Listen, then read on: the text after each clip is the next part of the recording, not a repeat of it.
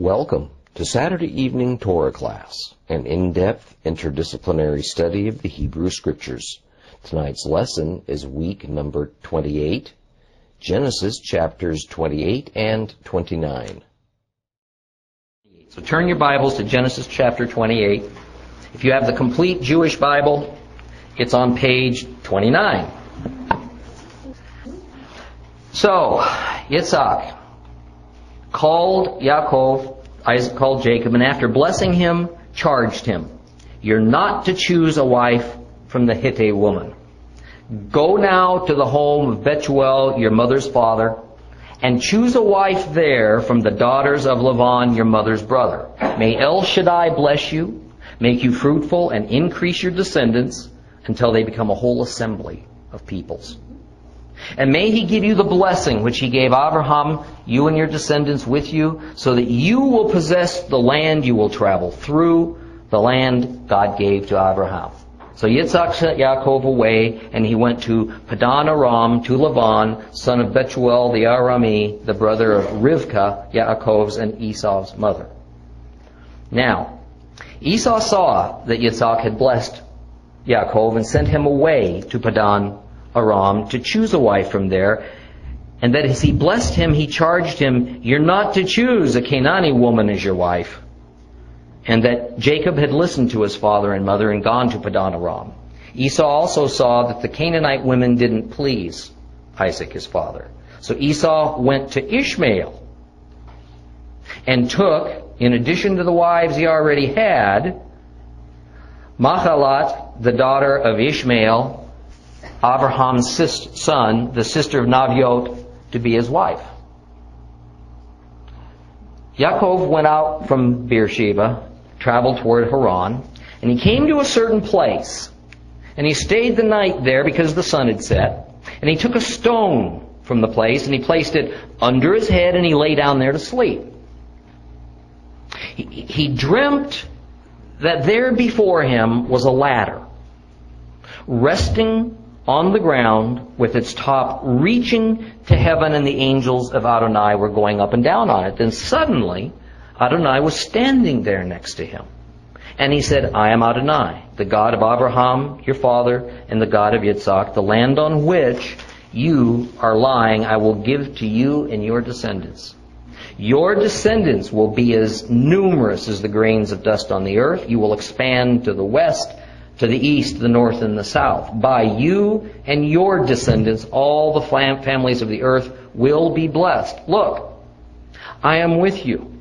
I will guard you wherever you go. I will bring you back into this land because I won't leave you until I have done what I've promised you. Yaakov awoke from his sleep and said, Truly Adonai is in this place, and I didn't know it. Then he became afraid and said, This place is fearsome. This has to be the house of God. This is the gate of heaven.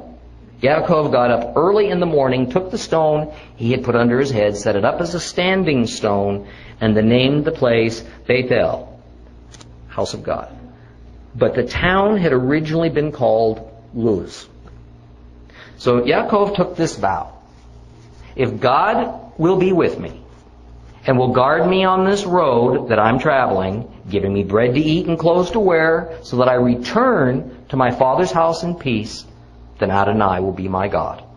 And this stone, which I have set up as a standing stone, will be God's house. And of everything you give me, I will faithfully return one tenth to you. Well, Isaac agreed with Rivka, Rebecca, that the last thing this family needed was more Canaanite women. All right, added to this clan through marriage. All right, and so he instructs Jacob to take a wife from his mother's family up in Mesopotamia. Now, let me remind you once again that the term enmeshed family doesn't go nearly far enough in explaining the societal structure of that era. All right? Because Isaac is demanding all this of a son who's in his late 70s. Right? Then Isaac blesses Jacob before he departs with the blessing we see in verses 3 and 4. Now let's not just hurry by this. Okay? If God's shown me one thing about the Tanakh, the Old Testament, it's that you always want to look closely when a blessing or a curse is pronounced. Uh, we tend to read those things as little more than quaint, sometimes puzzling sayings of a long extinct culture, but almost to a fault, they're prophetic. All right, and we eventually find a link to that blessing or curse in later parts of the Old Testament or the New Testament. Well, just a chapter ago, back in Genesis 27, 27 through 29, we see the blessing Isaac gave to Jacob. That one that Esau assumed he'd been cheated out of. Right? And what we notice if we look closely is that it contained only some of the elements of the covenant promise that God had originally made to Abraham, then was handed off to Isaac in its entirety. Why? Why was it done this way?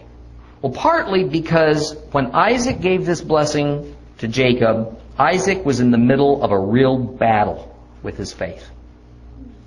I, I think we can safely assume that Isaac, first of all, wasn't entirely convinced even of who he was given the blessing to.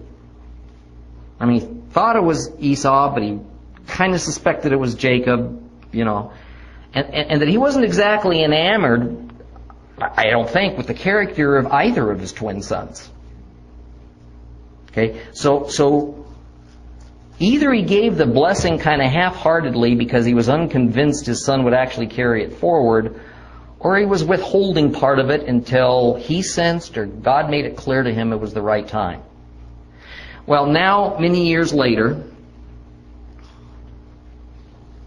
when Abraham was given the covenant promised by God, one of the elements of the covenant included that Abraham, uh, that Abraham would be, was that Abraham would be the father of a great nation.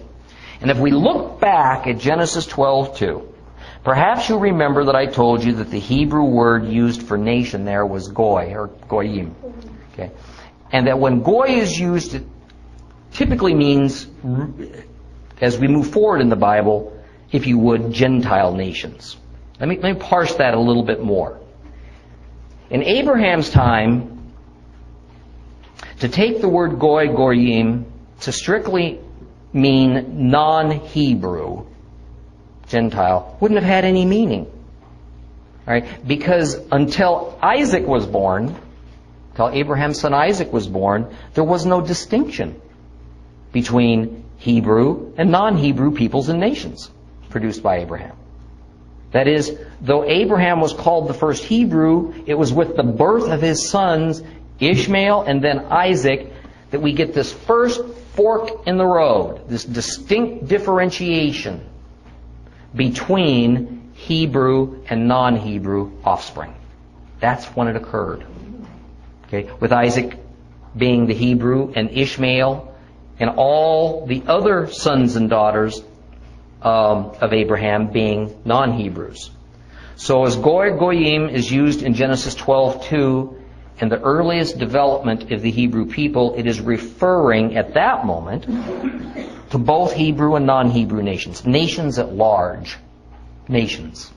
All right, without regard to being Hebrew or non-Hebrew. Now, coming back to our chapter, Genesis 28. We see what appears to be the same blessing that God gave to Abraham and then Abraham gave to Isaac. Now being transferred Isaac to Jacob. But there's a difference. Where most Bibles say that Isaac said to Jacob something like that you may become a company of people or a company of nations, the Hebrew for company of people, company of nations is used in that verse is kahal amim. Okay, and this is different, slightly different than what God promised to Abraham and what was promised to Isaac as well. That is, that they would produce goy, goyim, a mixture of nations. Because kahal amim in its most literal meaning, all right, is, is almost the opposite of what God told Abraham. Literally, kahal amim means like a holy convocation of fellow countrymen. It's referring to fellow countrymen. Okay? Put in other words, it means it's an assembly of people for holy purposes consisting of people from the same tribe or groups of tribes. It's a much tighter relationship. It's not a real general term. Okay? So, Jacob, soon to be named, renamed Israel, is going to be the first in the line of the covenant promise to produce only Hebrews. His father produced Hebrews and non-Hebrews. His grandfather Abraham produced Hebrews. Non- J- Jacob is the first to produce only Hebrew offspring. He will produce only nations of Hebrew people, only the people who would become called by the time of Moses his God's precious treasure. Now let me summarize that again, because this is so key. All right. Abraham produced Hebrew and non-Hebrew offspring, which was what was promised that would happen for him. Okay? With Isaac being the Hebrew. Abraham's son Isaac produced Hebrew and non-Hebrew people, with Jacob being the Hebrew and everybody else not. Okay? But Jacob produced only Hebrews, the tribes of Israel, which is what that whole blessing of Kahal Amim is getting at. Well, moving on. Beginning in verse 6. I just had to put, I found this on the internet. I had to put it up there. Look closely at that. I love that picture. Okay? Honey, look what I brought home. We're told that Esau, see Esau up there? Big hair Esau? Right? Observed that Isaac sent Jacob back up to Mesopotamia to get a wife because his father detested Canaanite women. Poor Esau. He's already taken two Canaanite wives, which had greatly displeased his father, and now, in an unbelievably misguided attempt to make amends, he goes to his father's brother's family, Esau's uncle Ishmael. All right. The son Abraham had sent away, and Esau takes an Ishmaelite woman as his third wife to try to make things all better. What a knucklehead. All right? But as a matter, as matter of uh, fact as this event is told, its future effect is beyond calculation. I mean, here an alliance through intermarriage is formed that bonds the two dispossessed firstborns rejected by Yehovah, all right, as possible heirs to the covenant line of promise, Ishmael and Esau. It binds them together, all right, into what will rather quickly turn into a permanent anti-Israel group of nations. Okay? It is the alliance and gene pool mixing of Ishmael and Esau who forms the vast bulk of Muslims in the world today. All right, and the entire bulk of Arabs. Okay, I mean, this report of such few words in verse 9 has radically altered the course of history.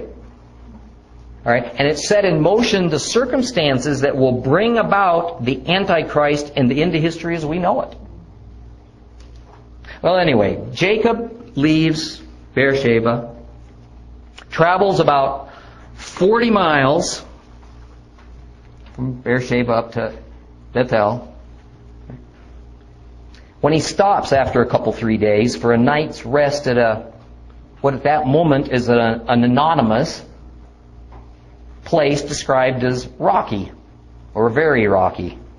And it's here in the Torah that we find Jacob making now a separate identity for himself that allows him to become the third and last patriarch. Okay? It was necessary for him to leave his land and his father and his mother, his siblings, for God to work with him, just as exactly as it was so with his grandfather Abraham, but he was going the other direction. Okay? There Jacob has a dream. All right, a vision actually, and in it he's given a glimpse of the heavenly spirit world, and he sees angels, Malach Elohim, okay, in Hebrew. So we know these are heavenly messengers, angels, going back and forth from heaven to earth, receiving their instructions, presumably from God in heaven, and then going forth to do His will on earth. And there, at Bethel, God Himself gives Jacob the promise of the land and of many descendants, and that these descendants are going to bless all the families of the earth. And He also tells Jacob not to worry because God will be with him wherever he goes, and He will bring him back to this land. Because He's promised the land to Jacob and his descendants forever. And it will happen just as promised. And by the way, in verse 13, where most Bibles say God or Lord, the original Hebrew is Yod He Vav He. So this was God the Father speaking to Jacob. Jacob was very aware of that. But the entire tone of this episode here is one of surprise for Jacob. First, because Jacob had no clue that God would come to him in this manner. And second, because Jacob was likely feeling pretty defeated right about now. I mean, this was not a happy little vacation on his way up to Mesopotamia that he was on. He was running for his life. And he was leaving the scene of a disaster of his own making. Okay? He had deceived his father and his brother to obtain the blessing and had to walk away empty handed just to survive. I mean, this blessing upon Jacob, now by God, Bethel, represented the official transfer, if you would, of the covenant promise from Isaac to Jacob. Jacob had been blessed a few days earlier with a similar blessing by his father, but only now does Yehovah validate those blessings. Now notice also that since our Torah study, beginning with Genesis 1, we have watched the Lord transfer his place of residence from heaven to earth, Garden of Eden, and back again. Okay? And let's not too quickly pass this ladder, perhaps stairway, between heaven and earth, because this is another biblical type of what is to come. You see, these two facts work together.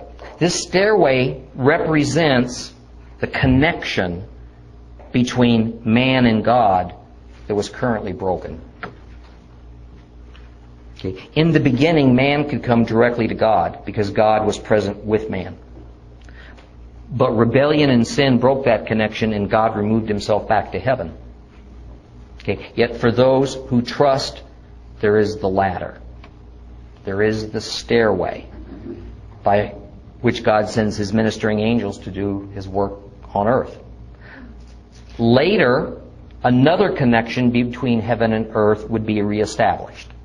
The wilderness tabernacle. Later on, the temple. Okay? Still further into the future, the real ladder would come. One who would reconnect God with man. Messiah. You think that's just allegory or a nice story? Listen to what Yeshua himself says in John 15:1. Or rather John 1:51, pardon me. Yeshua says, "Truly, truly, I say to you, you shall see the heavens opened and the angels of God ascending and descending upon the Son of Man. I mean, what we miss by not stir, uh, thoroughly studying Torah. Because without first seeing what happened with Jacob here in Genesis, how in the world are we going to fully understand that kind of odd statement made by Yeshua 1800 years later and recorded in what we call the New Testament. Yet it's a pretty easy link to make once we've read this and understand what it's about. For Jacob, this was both current reality and prophecy, what was going on then. For us, this is not only reality, it's prophecy fulfilled, is it not? Well, Jacob was truly awestruck by what he was shown. He called the place house of God, or better, more correctly, the house of the god El. Now, this is an aside. Watch the use of the word El occurring before the exodus of Egypt. Okay? Because up to the time that God gave Moses his personal name at Mount Sinai, God was mostly known as El Shaddai. In fact, it says that. God will say to Moses, Your fathers knew me as El Shaddai. Okay, with emphasis, frankly, on the El part. Okay, in other words, before Mount Sinai, God had not revealed his personal name to mankind. So he was known by a number of titles, mostly beginning with either Il or El. All right, and after Mount Sinai, we'll see the use of the word El start to diminish in the scriptures, slowly being replaced by Yud He, Vav He. There's another interesting happening here that we need to take a look at. The anointing with oil of the stone that Jacob had laid his head on to sleep during that vision. What's the meaning of that? Well, first off, we can see just how old this concept of anointing with oil is. Because what's taking place here is around 1800 BC. Okay, and as to exactly what meaning this held in Jacob's mind when he was doing it isn't precisely clear, but obviously it had something to do with his encounter with the Lord. Okay, probably it meant to establish a new covenant bond between Jacob and Yahweh. One that involved a vow. Alright? Because it was unknown in that time to use a rock as a memorial marker after anointing it with oil. The two just didn't go together. Okay. Anointing with oil was uh, uh, was rather in widespread use by now, but but not in that type of a purpose.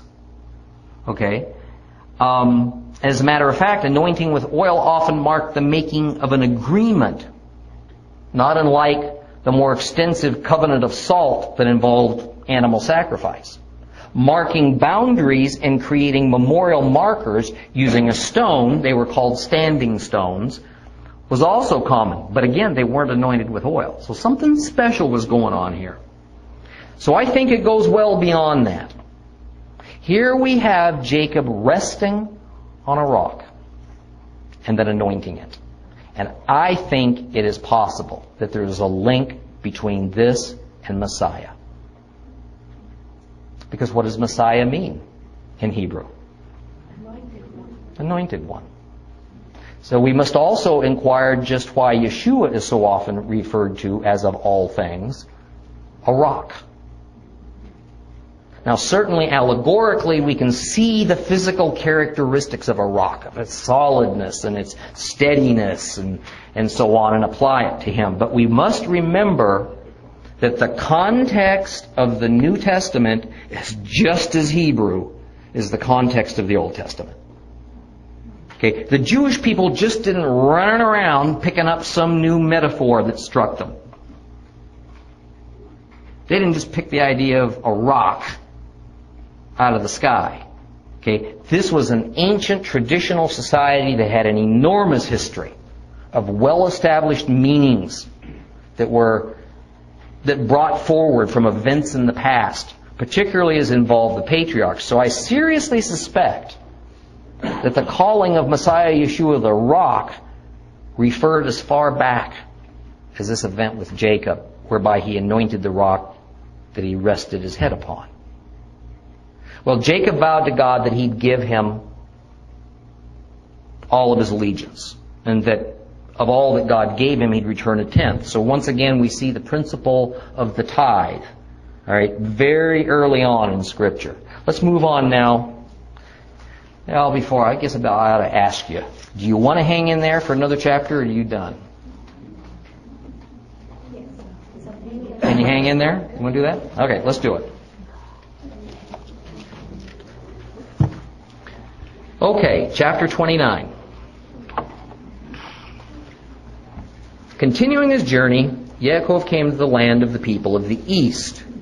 And as he looked, he saw a well in a field, and there were three flocks of sheep lying there next to it, because they watered the sheep from that well. The stone on the well's mouth was large, and only when all the flocks had gathered there would they roll that stone away from the opening of the well and water the sheep. Then they put the stone back in its place on the well's opening. And Jacob said to them, My brothers, where are you from? And they answered, We're from Haran. And he asked them, Do you know Laban, the son of Nahor? And they said, We do. And he asked them, Are things going well with him? Yes, they answered, and here comes his daughter Rachel with the sheep. He said, Look, there's still plenty of daylight left, and uh, isn't it time to bring the animals home? So why don't you water the sheep and then go and put them out to pasture? They answered, We can't, not until all the flocks have been gathered together and they rolled the stone away from the opening of the well, because that's when we water the sheep. Well, while he was still speaking with them, Rachel came with her father's sheep because she took care of them. Well, when Jacob saw Rachel, the daughter of Laban, his mother's brother, and the sheep of Laban, his mother's brother, Yaakov went up and rolled the stone away from the opening of the well and watered the flock of Laban, his mother's brother. Yaakov kissed Rachel and wept aloud. Jacob told Rachel that he was her father's relative and that he was Rivka's son. And she ran and told her father. Well, when Laban heard the news of Jacob, of Jacob, his sister's son, he ran to meet him. He hugged him. He kissed him. He brought him to his house. And Jacob told Laban all that had happened. Laban said to him, You are indeed my own flesh and blood. After Jacob had stayed with him for a whole month, Laban said to him, why should you work for me for nothing, just because you're my relative? Tell me how much I should pay you. Now Laban had two daughters. The name of the older was Leah, and the name of the younger was Rachel. And, and uh, Leah's eyes were weak, but Rachel was good looking with beautiful features. Jacob had fallen in love with Rachel and said, I will work for you seven years in exchange for Rachel, your younger daughter. And Laban answered, Better that I give her to you than someone else. Stay with me. So Jacob worked seven years for Rachel, and it seemed only a few days to him because he was so much in love with her. I need a few awes out there.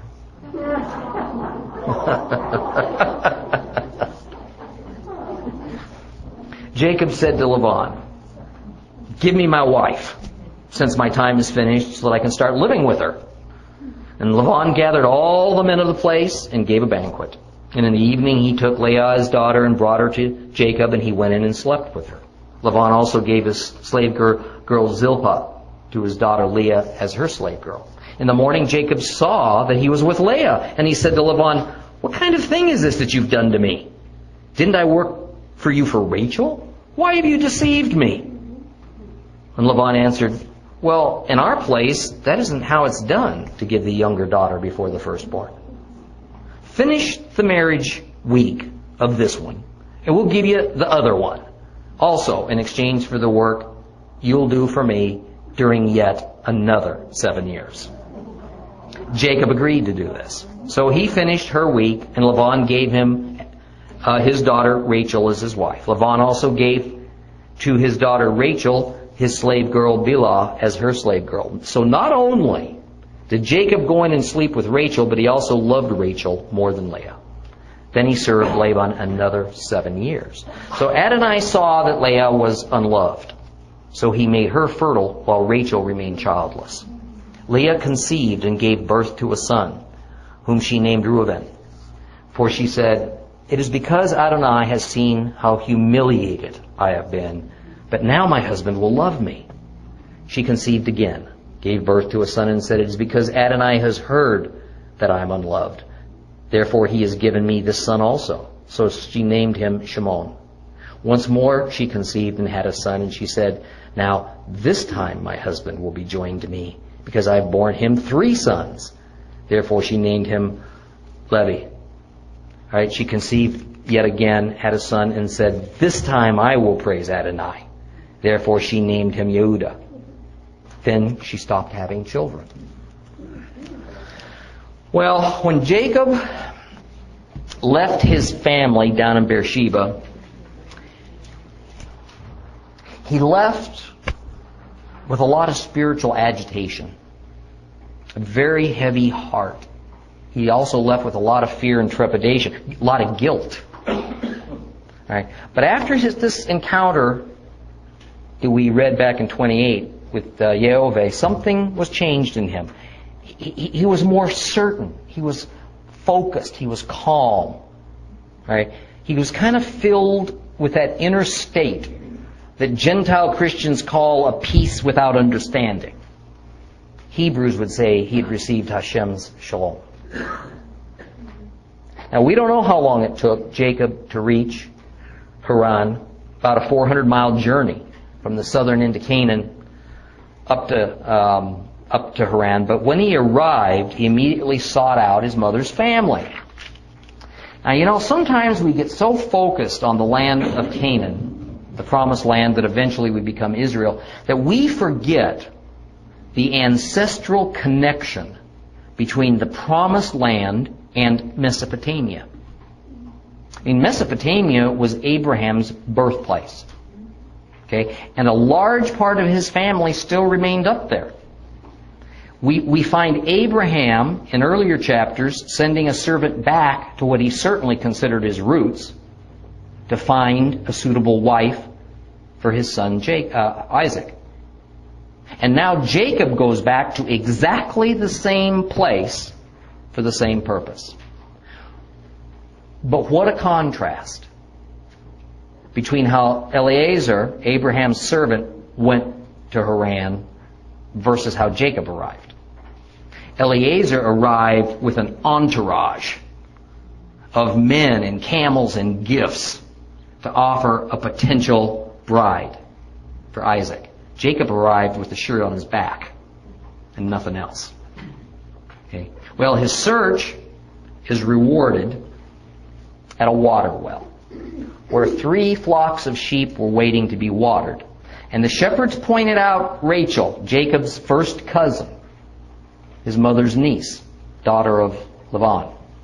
Now, we, we learn a little bit in this episode about how water well etiquette worked in those days. Okay. Water wells were very important places in that era. Right? Because much work was involved to even create one. All right, and much care was involved with maintaining one. Further, a well was owned by somebody. Either the local king or in this case, a local family. And since the humans of the settlements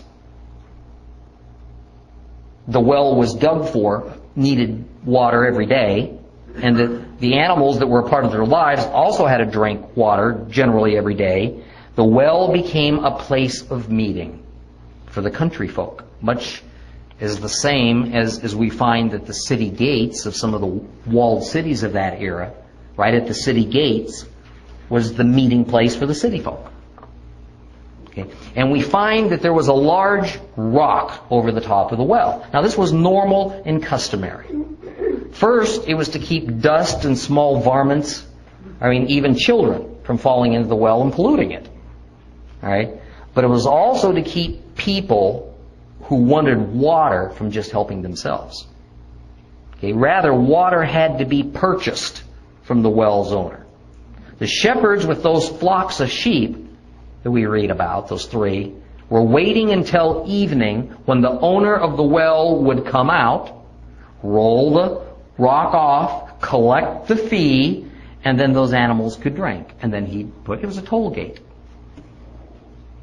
Okay? In our scene, Jacob wants the shepherds to hurry up and water their sheep and get out of here. So he can have a little private conversation with the family members he's come to find. He just didn't want those guys around. Didn't, didn't you catch that tone? You know, why don't you guys go ahead and water your sheep and go? And they're going, what are you talking about? We can't do that. All right. So, since Jacob's family, and he's getting a little impatient, he feels justified in rolling the rock off the mouth of the well himself and allowing their sheep to drink so that they'll go away. All right. Well, now Jacob introduces himself to Rachel, and as is customary, he kisses this family member. Now, kissing in this era did not necessarily denote sexuality or even a great deal of affection. Okay, kissing was usually a greeting, not far off the equivalent of a handshake today, although it usually wasn't done between strangers. All right. Then Jacob weeps with joy, knowing that his, this journey is over, and he's even likely met his future wife. It was a great day for Jacob. Okay. So we're told that Rachel is a shepherdess. And you know that's a that's a somewhat unusual occupation for a woman in this area of the world. The Bedouin women to the south, down the Sinai and Arabian peninsulas, hundreds of miles to the south, as a matter of fact, often tended herds and, and flocks. But Mesopotamian women and eventually Israeli women didn't, as a general rule. Well, Laban, Rachel's father, hears of Jacob's arrival and he comes to meet him. Now, here's a good chance also for us to better understand something that even scholars will identify as contradictions in the Bible. In verse 5, when Jacob inquires of his mother's family. He asks some shepherds if they know Laban, the son of Nahor. Now, in earlier chapters, of fact, even in the previous chapter, we're told that Laban is the son of Bethuel, not Nahor. So what gives? Right? Well, Nahor is actually Laban's grandfather. Okay? And what is being described here is which clan Laban belongs to. Okay? The clan of Nahor. Okay? Now often, when we get more formal identities of the people in the Bible, it will say, of the tribe of so-and-so and the son of fill in the blank. Okay? Son of in the Bible does not act necessarily actually mean a father and son biological relationship as we think of it. Sometimes it does mean father and son, but just as often it is attaching a person to his clan as it is here. Okay? Knowing which is which is in the context and the expectation of the author is that the reader knows full well already that Nahor is Abraham's brother and Laban therefore is his grandson. So these supposed contradictions of names that you'll hear people talk about sometimes are, I, I don't know of one that turns out to be a contradiction. It was just this normal way of speaking and explaining one's identity in that era. Now Laban, of course, offers his hospitality to his nephew.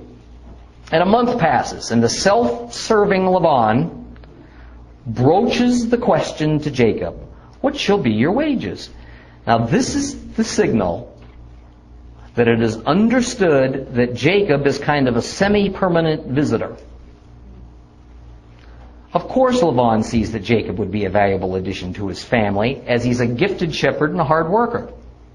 But he, he, he will also, he also likely noticed that Jacob was quite taken with the beautiful Rachel. So Jacob offers seven years of his labor to Laban in return for her hand. And by the way, that was not the custom of those times for a father to, in essence, sell his daughter to a man in exchange for that man's servitude. That was not normal. Okay? And a little later, we find that Laban's two daughters reveal the shame they felt for being quite literally sold for a price. All right, when they say in Genesis 31 Are we not counted as strangers? For he, our father, has sold us. All right. Well, the seven years pass, and Jacob goes to Laban to extract his wages, which is none other than Rachel. Then Jacob gets a taste of just how devastating deceit and betrayal can be. Okay. After the wedding ceremony, Laban switches out Rachel for Leah, his older and yet unmarried daughter. I mean, no doubt Jacob instantly thought back. To that day, he disguised himself as his brother Esau and fooled his father. I mean, he must have assumed that what he was now experiencing was simply God's payback for the dirty dealing he'd perpetrated upon his father Isaac and his brother Esau some years earlier. In fact, the word deceive is played up in this story of Jacob acquiring a bride because it's so organically connected to the central theme of deceive that's in the story of Jacob stealing the blessing from Esau. Well, in exchange for another seven years of bond servitude to Laban, Jacob also gets Rachel, who he marries right away after the customary seven day wedding ceremony period between he and his substitute bride, Leah. This elderly man, 80 something years old, suddenly finds himself in the position of trying to please not one but two wives.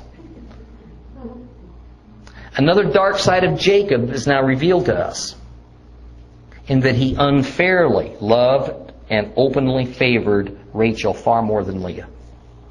And the reason is suggested to us in verse 17 when it says that while Leah's eyes were weak, that's the phrase. Leah's eyes were weak.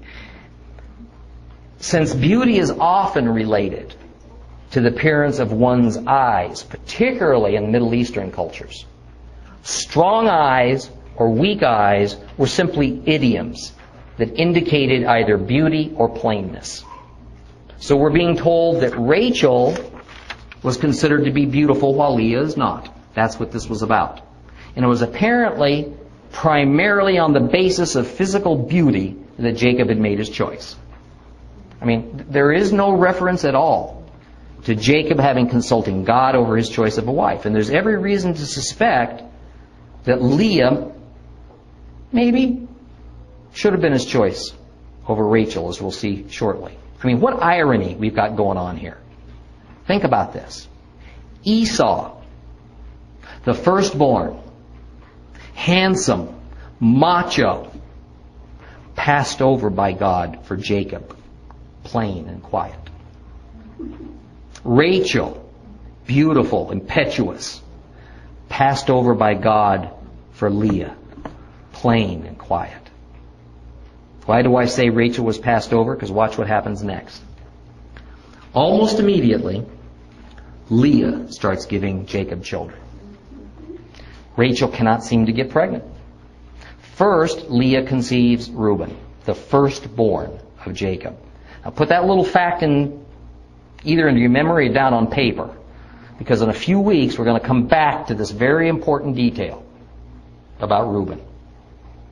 She goes on to give Jacob three more sons Simeon, Shimon, Levi, and, Ju- and Judah.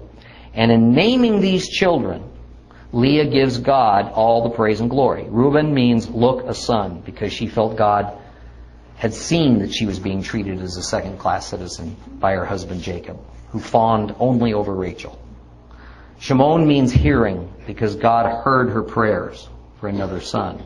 Levi means joined because she hoped now that she had given Jacob, now that she'd given Jacob yet another son, Jacob would love her more, spend more time with her. And Judah means praise because she praised God for giving her four healthy sons. Well, in offering her praise to God for these children, you know, Leah was showing her character. Okay? And God was blessing her for it because not only did she give birth to Jacob's firstborn, but look at two of the others Levi and Judah. Leah, the plain one, was honored with carrying and giving birth to what would become the Israelite line of priests and servants to God, the Levites. And bringing Judah into this world, from whom the line of promise would be fulfilled in Yeshua. Yeshua was a Judahite. Okay? Well, and a sad ending to this chapter, we're told that Leah just suddenly lost her ability to have children. That's where the chapter ends. And I think that's where we'll end.